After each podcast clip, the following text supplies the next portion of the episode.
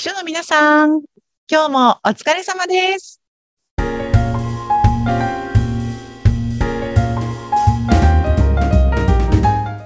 秘書の皆さん、こんにちは。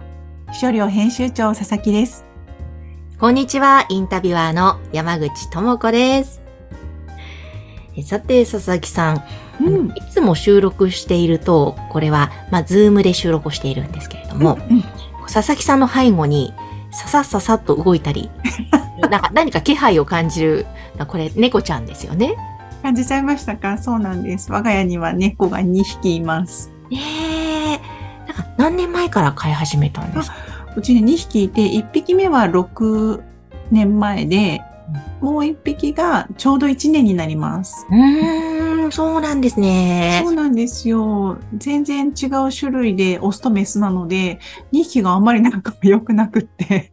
あらまそうなんです。だからなんか、私はなんか2匹目を飼った時に、これでなんか猫ちゃん同士がくっついてお昼寝をするのを眺めたいわ、なんて思ったんですけど、そんな絵面はまだ一回も見れてなくて。そうなんじゃ、個々が独立してる感じ？そう。なんですよ。お部屋の端と端の方で、あの全然仲良くしてないですね。え、でもこの冬の時期って猫ちゃん抱っこするとあったかいからいいのかななんて。。そうですね。なんか一匹はもう全然近寄ってこないんですけれども、もう一匹の方はですね、もう好きあらば私の膝に乗ってこようとするので、うん。なんかあの、ね、上に乗ってると可愛いなと思いつつ、お洋服にとっても毛がつくのであ、そこがすごく悩みです。そうなんですね。そうか、じゃあ今日も猫ちゃんは元気いっぱいで、まあ、ね、寝てるのかな？あ、寝てます。もうぐーぐー寝ていまあ、す。そうか、そうか。あの、時々ね、いろんなおもちゃで遊んでる音とかが聞こえてき。そうなんですよ。ねもうそう、なんか収録でね、お布団に入っちゃったりとかしますって、山口さんにご迷惑をおかけしていますが、今日はそ静かです。れ静かなうちに、そうですね。はねい。話を進めていきましょう。はい。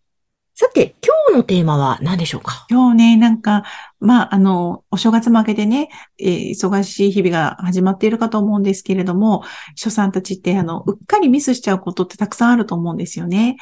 で、その時のミスの対処法みたいなお話ししてみたいなって、なんかちょっと嫌な話なんですけど、うん、思っていて、はい。そう。あの、きっかけはね、あの、今まだ秘書利用で公開をしているんですけれども、先月、あの、経営者の方にインタビューに行ったんですよね。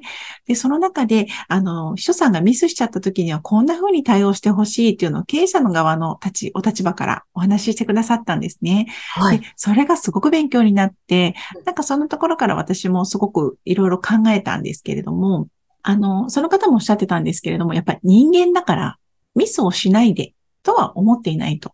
うん。まあ、ミスはするよねって。だけど、そのミスをしたときに、どういう謝り方をするかで、その人の人となりというか、あの、このも、こういったミスをまた繰り返すのかどうかというのが大体わかるっておっしゃってたんですよ。はい。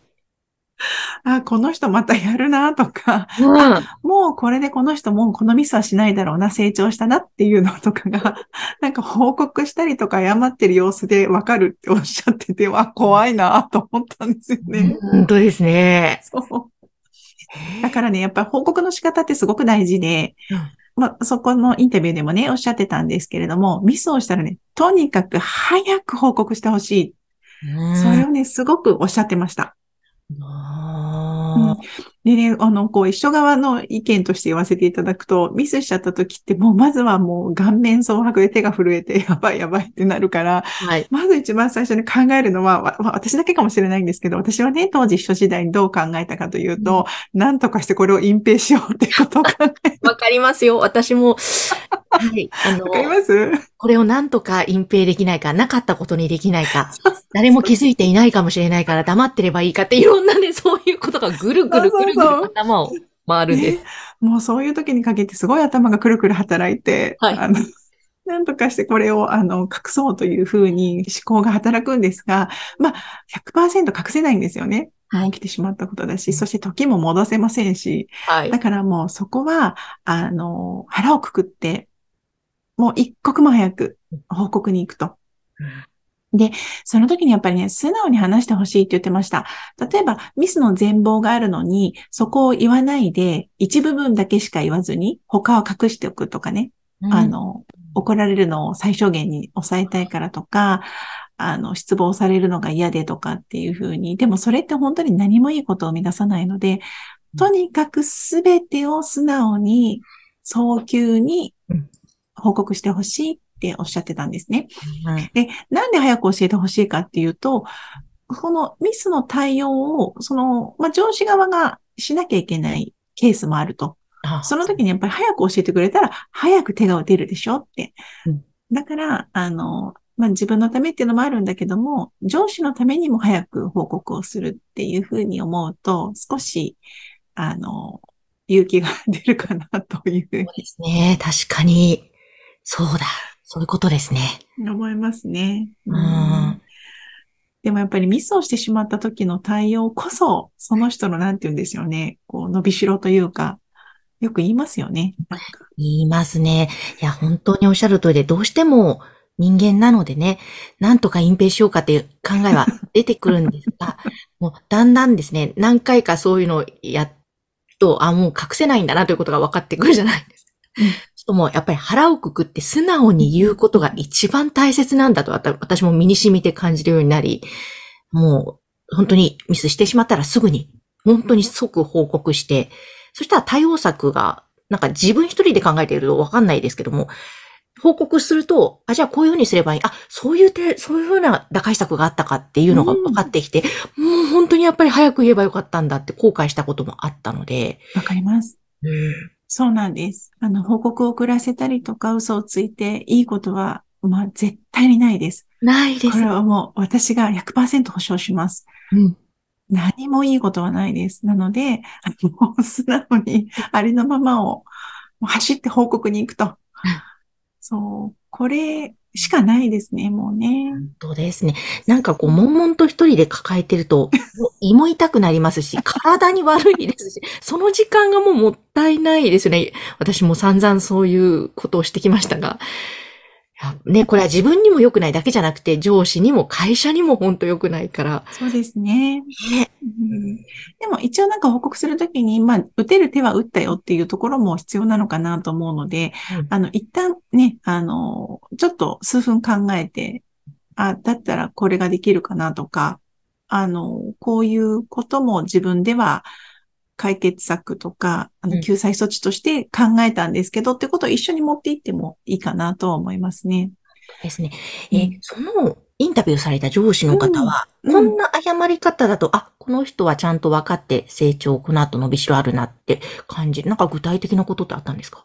やっぱりね、あの、素直に全部話してほしいとおっしゃってました。やっぱそこで嘘ついてるなとか、あ、本当はそ、それよりもっと大きなミスなのにこれ全部言ってないなみたいなことが分かると、やっぱそれをきっかけに、信用ができなくなるというか、うん、その後の関係にもひびが入ってしまったりするみたいなんですよね。うん。だからそういうところでやっぱ人となりみたいなのが、そういうピンチの時に、その人の本性というのすごく出ると。確かに。そうそうそう。だから、もう、その一時の問題ではなくって、上司との長い長い関係性にすごく影響が出てくるので、あの、本当に、あの、素直に早くご報告に行くというのをね、心からお勧めしたいなと思います。で、本当にあの、みんなね、みんなミスしてるんですよ。あの、あなただけではありませんというのを すごくお伝えしたいなと思うんですけど、あの、もちろん私は本当にミスの女王みたいな感じだったので、私もたくさんミスしましたし、秘書さんたちが集まって、あの、いろいろざっくばらにね、交流会でお話をしていると、皆さんね、びっくりするようなミスしてるんですよ。ええー、っていうような、ちょっとここでは言えない、ね、よく今そうやってニコニコ笑って話せてるね、みたいな。へえ。そう。で、みんなそれは本当にあの、こんなに立派な方がって思うような方も、あの、やってしまってるんですよね。だから、あの、一人だけではないので、あの、きちんと報告して、みんなあることなので。うんうん。そうですね。そう、そう。で、あの、その瞬間、例えば大きなミスをしてしまった時って上司との関係性が若干こう冷えてしまったりとか、関係が悪くなったりとか、コミュニケーションうまくいかなくなったりすると思うんですけども、もう人間関係なので、それがずっと続くってことはないと思うんですよね。いつか、あの、何か大きくあの、秘書さんの存在のおかげで、上司が感謝するっていうことがいつか必ずあるので、うん、あの、ミスをしてしまっても気にせず、あの、気持ちを切り替えて、あまた前向きなお仕事をしていくのがもうそれしかあの、方法はないと思いますし、ミスした後ってね、特に、あの、硬直してやってね、あの、萎縮してて、またミスを起こしがちなんですよね。はい。うん、だからもう早くそこはもう報告して、あの、対応して割り切って忘れて、早くリラックスして、また、いつもの通りのパフォーマンスを自分ができるように、元に戻れるといいなと思います。うんうん。本当ですね。いや、ちょっと今日はもう誰しもが必ずやってしまうミス。その時にどう対処すると良いのか。えー、ここの、まあ、本当に大切な部分ですよね。そう、なんかやっちまったっていう時には、ぜひ今日の放送を思い出してください。うん。そう、そしてみんなやってるからっていう、笑い飛ばす日も来るからっていう。そう、隠蔽はできません。ですね。もう本当に100%できません。素直に言いましょう。ね、そう、応援してます。ね。えー、ということで、佐々木さん今日もありがとうございました。ありがとうございました。この番組は、秘書さんのためのお花屋さん、青山花壇の提供でお送りしました。